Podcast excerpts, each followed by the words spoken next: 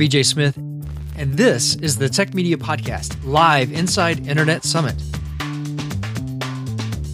This is a podcast where I'll bring you on the inside for a close up look at Internet Summit Raleigh, including live interviews with speakers and guests during the event.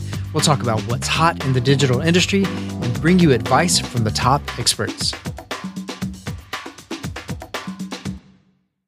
Day two of Internet Summit. I have Marissa Corin from Uber. Welcome. Thank you. Good to be here.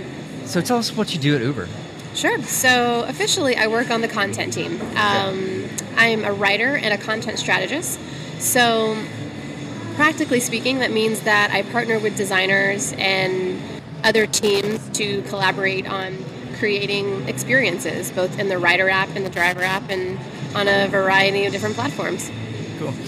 Your talk today is narrative design, the artful intersection of words and images. Can I give us a preview? Sure. So, I guess a good summary is that narrative design is something I developed when I didn't even know I was doing it. I was in law school. I'm sure a lot of folks have done the same thing in various parts of their life. Um, you're up against a problem, usually some language problem. Uh, for me, it was being exposed to a lot of convoluted law school exam questions, and I was very confused. So I started sketching out and doodling the problems. I discovered that by applying a visual language to what I was working on, I was able to make the problems more concrete, much more accessible, and start to find solutions. So, fast forward a few years later, or a number of years later, what feels like a different lifetime now, um, having the chance to work uh, at Uber has really given me the opportunity to apply some of these narrative design tactics to large scale problems and kind of tackle some big challenges with people. It's been great. You know, it's I, I think it's interesting some of the. oh. I think it's interesting some of the things that's going on at Uber, and I mean, we actually had a long discussion about it with our group last night hmm. about how it's not. It's not a taxi company. It's not a people moving company. It's a technology company. We actually had guys pull up their apps last night and say, "I got my flu shot."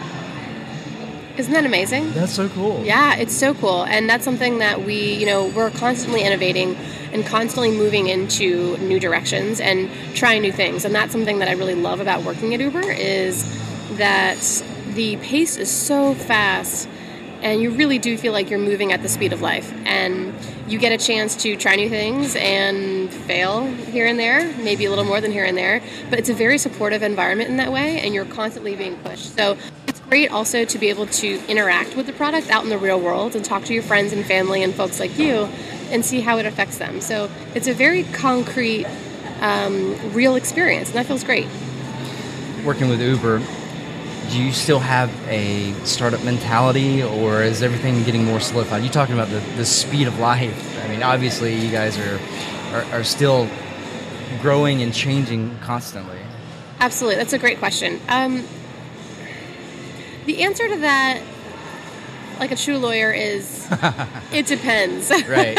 um, certainly, there. uh, Certainly, we are a more mature startup than I think most others. Um, we're in a bit of a unique position right now, um, just being able to have our our hands in so many different areas of what's going on. Um, so we have incredible exposure, which is great. Absolutely, they, there's a real retention of that startup mentality, um, and there's a sense of entrepreneurial um, kind of spirit at work. It's something that I every day, and I'm able to really harness in my work all the time. When you have a have an idea, you know this this notion of the best idea wins doesn't matter where it's coming from really rings true there. And so when you have a great idea you're empowered to really take it to the top. And then you're also expected to take on the responsibility of seeing it through and growing it. So it is this interesting kind of duality between yes we're becoming a lot more mature in many ways but there's still this sort of scrappiness to everything that feels really exciting That's great. yeah Marissa, thanks for showing up and hanging out with us today. I hope you have a good time at your session. thanks BJ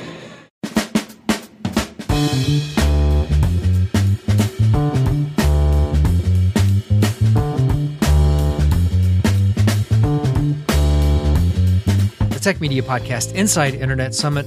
Be sure to subscribe for more great interviews.